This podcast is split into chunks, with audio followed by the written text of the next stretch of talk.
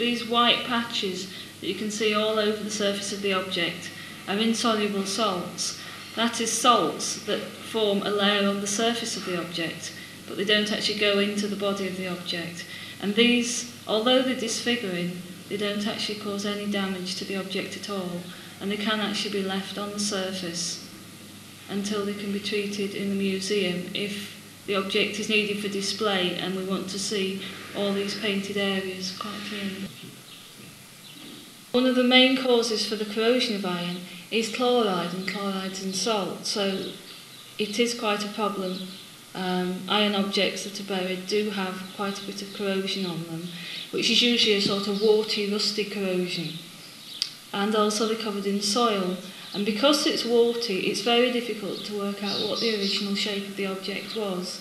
So then we use a scalpel blade and a small drill or an engraving tool to chip away at the corrosion so we can finally get to something like the original shape of the object so it can be registered.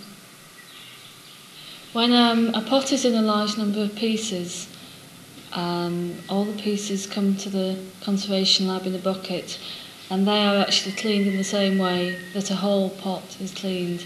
The large number of pieces usually means that they're reconstructable vessels, but they have to have a base and a rim, so a complete profile of the pot is produced. If there's time, the pots are put together here, um, and often the large pots are actually left for the Jordanians to display in the museums.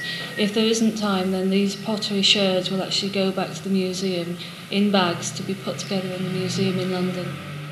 Because a bone is porous, again can contain salt, and the salt will get into the object, and the salt needs to be taken out in the same way as it's taken out of pottery.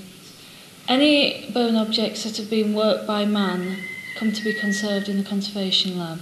Any objects that haven't been worked, such as animal bone and human skeletal material, aren't brought in to me to be dealt with. Um, the skeletons are dealt with on site. If they're very fragile, then a consolidant is made up, which is a resin which is very diluted, which can be dropped onto the bones, and this will hold them together until they're taken to England, where they're then looked at by a bone specialist. Um, the animal bones, again, are brought back and they washed, but the, the, their conservation isn't particularly anything to do with me because they are looked at for diagnostic features such as cut marks.